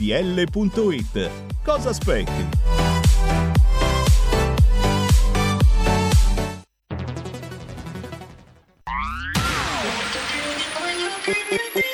Un suono così non l'hai mai sentito baby Da Plus molto più di quello che credevi Programmi, musica, multimedialità Da Plus suono nuovo di alta qualità Digital Radio, il suono perfetto. Dub Plus.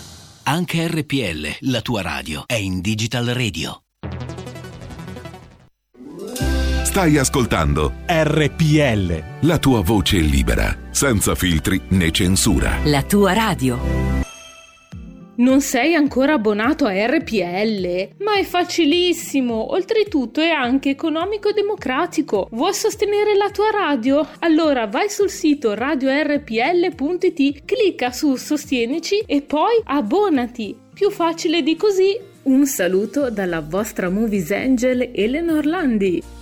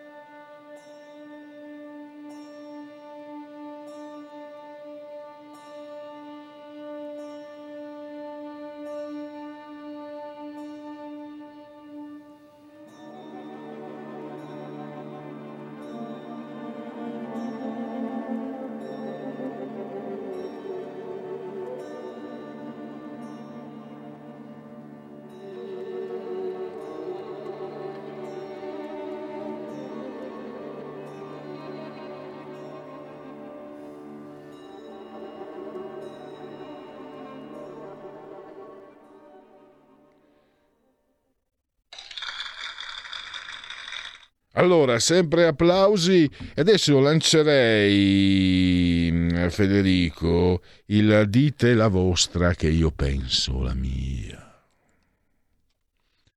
Dite la vostra, che io penso la mia. Il telefono, la tua voce, allo 02 6620 3529. Anche al numero di WhatsApp 346 64 27 756. Allora, un documentario di Discovery, ecco qua. Discovery Plus, Plus eh, esplora la possibilità che nella Casa Bianca ci siano presenze demoniache, che la White House americana sia infestata da presenze demoniache. Questo è lo speaker corner gratis all'interno del punto politico. Io lancio un tema, ma voi naturalmente potete dire quello che volete. Io uh, ho le mie modeste proposte, cioè ah, questa è vecchia, quella della Casa Bianca infestata, la usava come scusa Clinton quando, quando lo beccavano con la Levinsky. B. Ma no, dai, non, non è niente di che, semplicemente il vecchio scorreggione Joe, l'uomo più potente del pianeta, Sig, ha mangiato più fagioli del solito. Camilla Parker Ball se lo sogna ancora di notte. Voi lo sapete, anche lì. Pensate se um, Bolsonaro, Salvini stesso, o chi è che... o Putin a un incontro inter... e adesso uso con piena proprietà, con piena coscienza il, termine volgare che, che, mi accingo a ripetere per far capire, cioè lo capite benissimo, per, per esprimermi io, per esprimere al meglio possibile la valenza dell'atto. Cioè immaginatevi Putin che molla uno scorreggione infinito mentre incontra la regina. È successo a, a Biden. Ma Biden è l'idolo dei progressisti fatto, sono riusciti a farlo eleggere e la cosa praticamente eh, l'hanno riportata solo alcune fonti di, infor- di, informazione di destra o non di sinistra. Scusate, questa è una cosa che se non altro dovrebbe essere seppellito dalle risate e anche, dal, e anche dalla vergogna. E poi C. Si tratta di, qual- di, qualcosa di peggio del diavolo e l'ambizione smisurata e senza freni di Kamala Harris. Brrr. D. Mentre ci, ci schiate con queste sciocchezze da ciarlatani di baraccone, i poveri migranti appaiono sempre più esangui nelle stive dei bastimenti ONG. Vorrete mica che Beppe Caccia vada a fare lo cameriero? Allora, eh, ci sono anche dei vostri interventi via WhatsApp allora, volevo dirvi, questo è Paolo da Varese, volevo dirvi, signore e signori, viva il Natale, Maria, Giuseppe e le vacanze di Natale con Giovanni. Saluti, sono nomi bellissimi, tra l'altro. Saluto anche il mio amico Giuseppe, che però non mi sta ascoltando perché lavora, dura fabbrica e non, sa, e non sa quando andremo in, in, in uh, pensione. Grazie signora Fornello. In Europa è vietato dire Natale e perfino chiamarsi Maria. Qui il giornale eh, Sandro da Cologno. Eh, sì, ne ho parlato proprio con Francesco Giubilei, Sandro. Eh, in, nome, in, nome, dell'inclusività la Commissione europea invita a censurare la frase periodo natalizio sostituendola con il periodo delle vacanze. Tanto mi, mi, ha scavato un talo il messaggio di quell'ascoltatore che diceva appunto le vacanze della neve, perché mi, mi sembra che qualcosa fosse, fosse volato. Eh, ero nei lupi di Toscana ed era sabato, ero NCC Nucleo Controllo Cucina ed è arrivato un camion di polli e tacchini. Allora sono andato nella mia compagnia entusiasta, dato che di solito si mangiava da cani, è un'altra cosa in comune. Quando sono arrivati alla mensa c'erano solo ali di pollo e tacchino, il resto era andato a Marescialli e Coop, era a Firenze. Allora, quando non c'era nessuno la domenica, sono andato nel frigo, ho preso una 20 di filetto e magatelli e li ho dati ai, ai lupi e lupetti che mi salutano ancora oggi. Se mi vedono, hanno rovistato zaini e mobiletti di tutta la caserma, ma non hanno trovato niente. Grande, grande, grande, grande. Eh, spero che costui non sia uno di quelli che ogni tanto mi insultano, che sia un amico, perché uno che ha fatto una cosa del genere è un grande. È un grande. E poi Maurizio, tutti i grossisti alimentari del Friuli hanno arricchito i vari militari responsabili degli approvvigionamenti e zitti. Io ero direttore commerciale, lo so. quindi eh, tutto il mondo è paese. Eh, la cosa più eclatante è il livello di istruzione dei sottufficiali. Passato alla storia nel, del battaglione Alpini Susa, il sergente maggiore Rocco Palese ha detto ai carburanti, anche se lì lasciamo perdere, per la frase certo che voi tre fate proprio una bella coppia. Certo che voi tre fate proprio una bella coppia. Anche sui carburanti, eh, ma, ma qua, qui un giorno facciamo un H24 allora, perché non sono l'unico fesso che ha fatto il militare. Certo punto pensavo, eh, perché eh, ormai fare i, i, militari era diventata una cosa da fessacchiotti, cioè i più sfigati facevano i militari. Però eravamo comunque non so quanti, migliaia e migliaia quella sui carburanti e la, la domenica, la domenica le auto, ehi la... e poi non c'era più la benzina per le jeep. È vera, eh? L'avrà mollata perché si è addormentato. E beh, magari. E, ehm, ancora Manzoni, cosa è scatenato? Tutta Washington è costruita su uno schema massonico formato di triangoli e tutte le strade portano alla Casa Bianca. È un po' come Torino, la stessa cosa.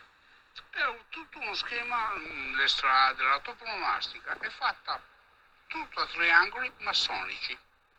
Ciao. Eh, hanno fatto documentari sì, infiniti sì. su questa storia. Eh. Sì, sì, sì, non è... qui non siamo nei complottismi. Eh ma la Commissione europea non ha altro da pensare in che mani siamo, via dall'Europa subito, altrimenti non se ne viene fuori. Corrado che saluto. Allora, qui abbiamo ancora molto.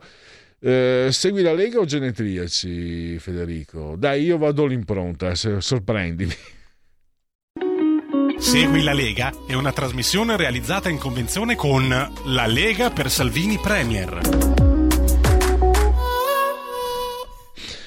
Dunque, legaonline.it, scritto legaonline.it, segui la Lega prima che la Lega segua te. Diceva Marco Pinti, io invece dico segui la Lega prima che, prima che la Lega seguisca te. Invece più seguisca. E sarà sbagliato, se mi piace. Ma visto che è tutto relativo, eccetera, perché non, non uh, manipolare anche, non plasmare a nostro piacimento la lingua italiana. È chiaro che se devo stilare un documento non metterò mai seguisca, ma se devo colloquiare con uh, i clienti di RPL, beh, magari i clienti di RPL potrebbero, quelli abbonati parlano in italiano per piacere, avrebbero anche ragione. Ma così si fa per dire seguisca. Allora, eh, quello che è importante invece è che è molto facile abbonarsi, no, sì, abbonarsi alla radio è facilissimo, ma è facile anche iscriversi alla Lega da questo sito. Eh, lo sapete, 10 euro da versare tramite PayPal senza nemmeno essere iscritti a PayPal. Poi il codice fiscale, gli altri dati, quindi vi verrà recapitata la maggiore prima postale. La tessera Lega Salvini Premier. D43 il codice della Lega per il 2 per 1000, D di Domodossola 4 il voto in matematica 3 il numero perfetto, D43 per il 2 per 1000 e poi abbiamo le apparizioni del, eh, degli esponenti della Lega. Alberto Bagnai oggi alle 17.15 su Sky TG24 la rubrica è Economia e poi una voce amica di RPL Radio, il uh, Dario Galli, domani, eh, come tutti i padani, eh, molto mattutino, quindi nel cuore della notte, alle 8 del mattino, su, quindi eh, potete vederlo, perché voi tutti, cioè qui quelli del nord siete tutti che vi... Io sono del nord, ma non sono del cioè sono del nord, pure, cioè quattro quarti di cognome apocopato, cioè non c'è nessuno dei quattro cognomi che compongono la mia la mia stirpe che termini in vocale, quindi meno italiano di così, però... e dicevo, uh, Omnibus di La 7, quindi anche quella mi sembra una trasmissione storica. E direi che per seguire la Lega sa suffi, come dicevano i miei antenati francesi. Segui la Lega è una trasmissione realizzata in convenzione con La Lega per Salvini Premier. E adesso Allons, allons enfants. La verità è che sono cattivo. Ma questo cambierà. Io cambierò. È l'ultima volta che faccio cose come questa. Metto la testa a posto, vado avanti, rigo dritto, scelgo la vita. Già adesso non vedo l'ora. Diventerò esattamente come voi. Il lavoro, la famiglia, il maxi televisore del cazzo, la lavatrice, la macchina, il CD e l'apriscatole elettrico. Buona salute, colesterolo basso, polizza vita, mutuo, prima casa, moda casual, valigie, salotto di tre pezzi, fai da te, telequiz, schifezze nella pancia, figli, a spasso nel parco, orario d'ufficio, bravo a golf, l'auto lavata, tanti maglioni, Natale in famiglia, pensione privata, esenzione fiscale, tirando avanti, lontano dai guai, in attesa del giorno in cui morirai. Genetriaci, ricorrenze e commemorazione del nono giorno di Frimaio, mese del calendario repubblicano per i gregoriani. Trattasi di 32 giorni alla fine. Brr, brr, brr, brr, brr. Per tutti lunedì, lunedì 29 di novembre, anno domini 2021-2021. Dunque, il massacro di Sand Creek nel 1864, i volontari del Colorado guidati dal colonnello John Chevington massacrarono almeno 150 Cheyenne a Rapao insieme inermi a Sand Creek, una, una strage, un eccidio che poi venne ripreso dal cinema degli anni 70 eh, guerre indiane inizia la guerra Modoc con la battaglia di Lost River. O River. Allora, eh, genetriaco dell'orobico Gaetano Donizetti, musica da camera e non solo. Calcio Ernst Happel, tecnico dell'Hamburgo, che il 25 maggio 1983 fece l'impresa. Grazie ancora, grazie ha vinto una, la Coppa dei Campioni col Feyenoord e una appunto il 25 maggio 1983 non c'erano Caroselli Caroselli e c'erano le bandiere dell'Inter, c'erano le bandiere del Milan e c'erano le bandiere anche dell'Udinese, c'era la bandiera del Napoli, c'era la bandiera della Roma, c'era anche un paio di bandiere del Torino. Quanti eravamo, Caroselli? Intorno al bar della Piera, che era la sede degli Juventini, tutto chiuso. Ma queste sono cose che si fanno per scherzare, credo che siano cose che ci stanno perché poi noi abbiamo il 2 maggio, noi interisti, i milanisti hanno il 3 a 3 con il Liverpool, sono cose che insomma... E poi abbiamo bei momenti di grandi vittorie. Massimo Valentini, che era il volto del TG1 di tanti anni fa, quando la Rai, secondo me, era una cosa seria. Poi Giancarlo Vitali, un uh, pittore lariano molto interessante, lanciato da Giovanni Testori. Poi l'ex direttore, scomparso un po' di anni fa, il direttore della Gazzetta Candido Cannavò, che disse da Caltanissetta, penso, anzi da Catania, penso che talvolta i veri limiti esistano in chi ci guarda. Poi Gerardo D'Ambrosio, mani pulite e anche due belle legislature col PD, tanto per stare al di sopra delle parti, nonostante fosse un magistrato. Jacques Chirac, che disse state attenti, la statistica è sempre la terza forma di menzogna. Lo ricordo sempre che l'ho incontrato, ero alla fiera, allora, eh, i francesi sono, siamo francesi, la fiera internazionale dell'agricoltura. In realtà era, mm, il loro arrondissement era una cosa francese, ma l'avevano eh, intitolata Fiera internazionale dell'agricoltura. Una cosa immensa, tra l'altro, immensa, immensa. E io mi ricordo seguivo i telegiornali francesi perché un po' lo capisco e spiegavano che c'erano eh, sul piede di guerra mh, molti coltivatori del, del Midi francese che eh, volevano fare scioperi, manifestazioni di protesta eccetera e si disse che Chirac non sarebbe andato. Invece c'è andato. Io mi ricordo vedo sta ressa vedo casualmente perché io stavo seguendo eh, tanto anche per motivi di lavoro stavo seguendo questa, questa fiera e mm, vedo la ressa io come al solito quando vedo persone vado dall'altra parte perché non mi piace sono, non, mi, non è proprio non mi piace. E, insomma vedo mi giro vedo un paio di guardie del corpo che avevano proprio si vedeva che, che, che si capiva che fosse del corpo e poi mi giro ancora lui Chirac che stava dando le mani stava stringendo le mani e io naturalmente Monsieur le Président io ho stretto, la, ho stretto la mano a Jacques Chirac, quanti possono dirlo? Eh, Charlie's Angels, Diane Ladd, che comunque ha avuto tre nomination e zero Oscar. Poi Gianmarco Moratti, figlio fratello d'arte, sposò in prime nozze Lina Sotis e poi Letizia Brachetto, Brichetto Moratti. La Sarash che ha fatto molti danni, la Sarash dei Moratti in Sardegna, ma i giornali non ne parlano perché loro sono di sinistra. Io anche se sono interista queste cose le ho sempre dette, anche quando eh, li intervinceva il triplete con la famiglia Moratti, perché queste sono cose che vanno dette.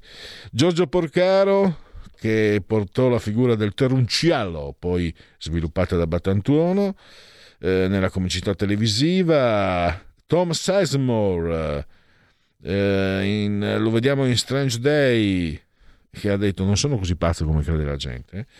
Ramona Badescu, che è una showgirl. E non so perché l'ho messa nel... E poi l'attore Thomas Brolin, eh, figlio uh, d'arte. Eh... No, scusate, non c'entra niente, non è un attore, è un calciatore, un ex calciatore, Thomas Brolin, che ha giocato nel Parma, Babyface lo chiamavano, faccia, faccia da bimbo. Eh, ha vinto una Coppa UEFA e una Coppa delle Coppe proprio col Parma Calcio. Chiuso Genetriaci, allora abbiamo da qui... Eh, eh, le rubriche basta, no? mi sembra. Abbiamo solo qui Parlamento che andrà in onda alle 55 e poi oggi appunto alle 17 terminiamo, diamo lo spazio a giustizia fatta con uh, Alessandro Marelli. Uh, diamo un aggiornamento. Allora, l'ANSA ci dice sia la terza dose per tutti a distanza di soli tre mesi. Omicron 33 casi in 8 paesi europei, asintomatici o non gravi, obbligo delle mascherine, il pressing dei sindaci, la Corte respinge il ricorso di Pele, Gaetana rientra in Italia, Jack Dorsey vicino all'addio, Twitter to- torna, vola a Wall Street, Agenas eh, in tre regioni reparti pieni oltre la soglia di allerta. In Italia è pronto un vaccino contro la variante Omicron giornalista molestato, identificato il tifoso, c'è un senso di responsabilità diffuso nel nostro paese. Eh, ah beh sì, l'ha detto lui, vabbè, è quello dell'uranio impoverito. Gra- tante grazie. E poi vediamo l'apertura del Corriere.it.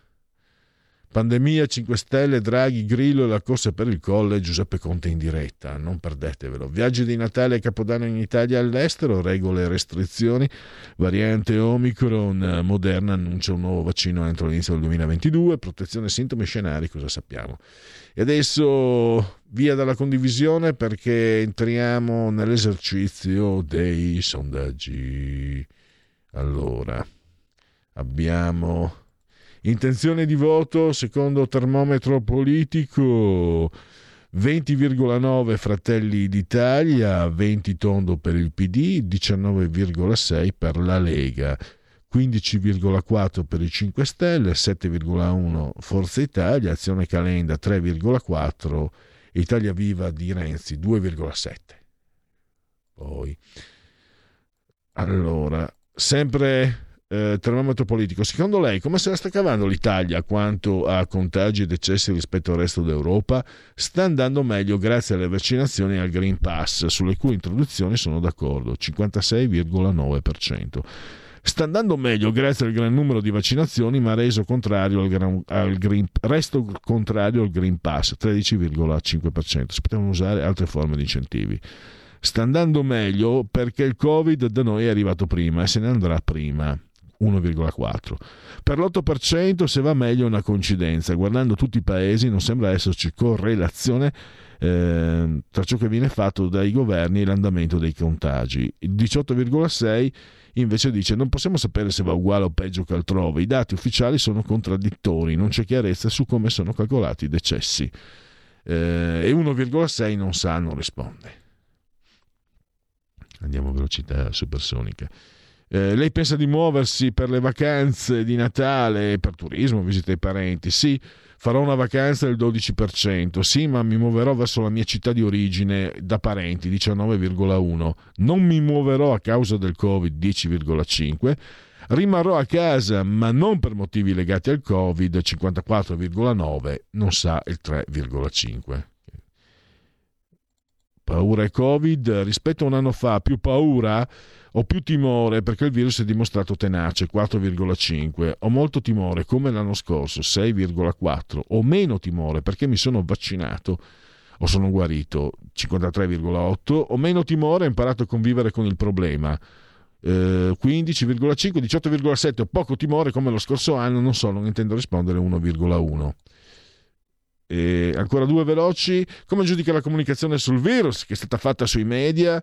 Eh, equilibrata 12,7, confusa e contraddittoria 38,8, eccessivamente catastrofista 10, è stata di parte troppo schierata dalla parte eh, propagandistica a favore dei vaccini 21,1, ha dato troppo spazio no vax e Green Pass e no Green Pass 17,3, non sa 1,1 eh, la fiducia in Mario Draghi. Molta 20,6, abbastanza 29,1, poca 20, per nulla 29,5. Chiudiamo, ringrazio Federico eh, saldamente assiso sulla, sulla... a Paolo da Marsala che scrive mi sono appena abbonato, grazie davvero per ciò che, fa... che fate. Ah, Paolo, che bello. Eh, e qua Angelo Angelo che ha fatto quella cosa meravigliosa quando era, quando era militare, il Lupi di Toscana, grandissimo, quindi ah, chiudiamo veramente bene. Oggi è andata benissimo, grazie, grazie a Federico anche, grazie a voi che avete seguito RPL. Buon proseguimento. Qui Parlamento. Onorevoli colleghi, i sindaci attendono da molti anni un'importante riforma del testo unico degli enti locali, tenuto conto che le condizioni politiche, sociali ed economiche sono mutate, così come anche le responsabilità in cui operano i nostri 8.000 sindaci e relative amministrazioni qui in Italia e che sono stati in prima linea anche in questi ultimi due anni, coinvolti direttamente dall'emergenza Covid e che seguiranno anche gli interventi del PNRR. Per questo tutte le forze politiche le riconoscono il ruolo e spesso li definiamo eroi dei nostri tempi. Da questa richiesta nasceva la proposta di legge, tra le poche che poi sono di iniziativa parlamentare e che sono state trattate in questa legislatura, dal collega Pella, che fa parte del direttivo dell'ANCI, originariamente composta da 36 articoli suddivisi sui temi status e funzione degli amministratori locali, semplificazione dell'attività amministrativa e finanza locale. Ora qui stiamo per votare un testo condiviso composto di tre articoli.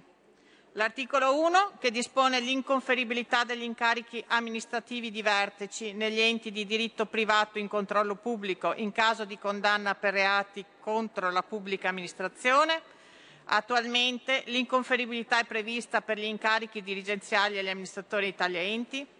L'articolo 2 dispone una semplificazione contabile per i comuni con meno di 5.000 abitanti, per i quali viene eliminato l'obbligo di effettuare il controllo di gestione previsto dal comma 1 dell'articolo 196 del testo unico.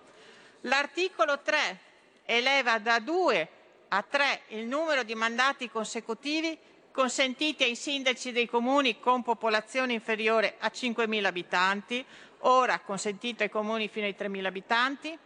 Inoltre qualifica come causa di incandidabilità e non più come causa di ineleggibilità il divieto di terzo mandato o di quarto mandato per i comuni sotto la soglia di 5.000 abitanti. Come gruppo Lega su questo punto riteniamo importante che si valuti seriamente anche nei comuni sotto i 3.000 abitanti vengano tolti i limiti ai mandati e confidiamo ancora che il limite dei tre mandati sia inserito per i comuni sotto i 15.000 abitanti dove non c'è il ballottaggio per evitare che ci siano dei commissariamenti e che non si trovino i candidati. Questo testo è frutto di un lavoro di due anni durante i quali sono state fatte tante audizioni, con un lungo lavoro dei relatori eh, Berti e Bitonci, quest'ultimo forte dalla sua lunga esperienza da sindaco, che ringrazio per l'impegno e delle commissioni affari costituzionali e bilancio e successivamente del comitato ristretto. Ma come gli altri colleghi che sono o sono stati amministratori, ne esco un po' rammaricata perché avevo grandi aspettative. Anche in base alla mia esperienza amministrativa ho cercato di portare il mio contributo con diverse proposte emendative. Ci sarebbe piaciuto che il governo ci avesse lasciato più spazio sul tema delle responsabilità degli amministratori, sulla copertura assicurativa, sui segretari comunali mancanti dei piccoli comuni e su quali figure possono svolgere quel ruolo, sul potere di ordinanza e ancora sull'elezione diretta dei presidenti del Consiglio provinciale, del sindaco del Consiglio metropolitano, sulle semplificazioni, su come assumere il personale e molto altro. Sul tema delle indennità bloccate dal 2000 invece se ne sta finalmente parlando ora in disegno di legge di bilancio al Senato. Sappiamo che il Governo sta lavorando su un disegno di legge delega proprio su questi temi, che sicuramente sono importanti per dare il miglior servizio ai cittadini. Considero questo un inizio, consapevoli del fatto che nonostante l'importante lavoro si sarebbe potuto fare di più e confidiamo nel contempo che i temi non trattati saranno oggetto a breve, anzi a brevissimo, di futuri provvedimenti nell'ambito della riforma del testo unico sugli enti locali, e annuncio il voto favorevole del gruppo Lega Salvini Premier. Qui Parlamento. Avete ascoltato il punto politico.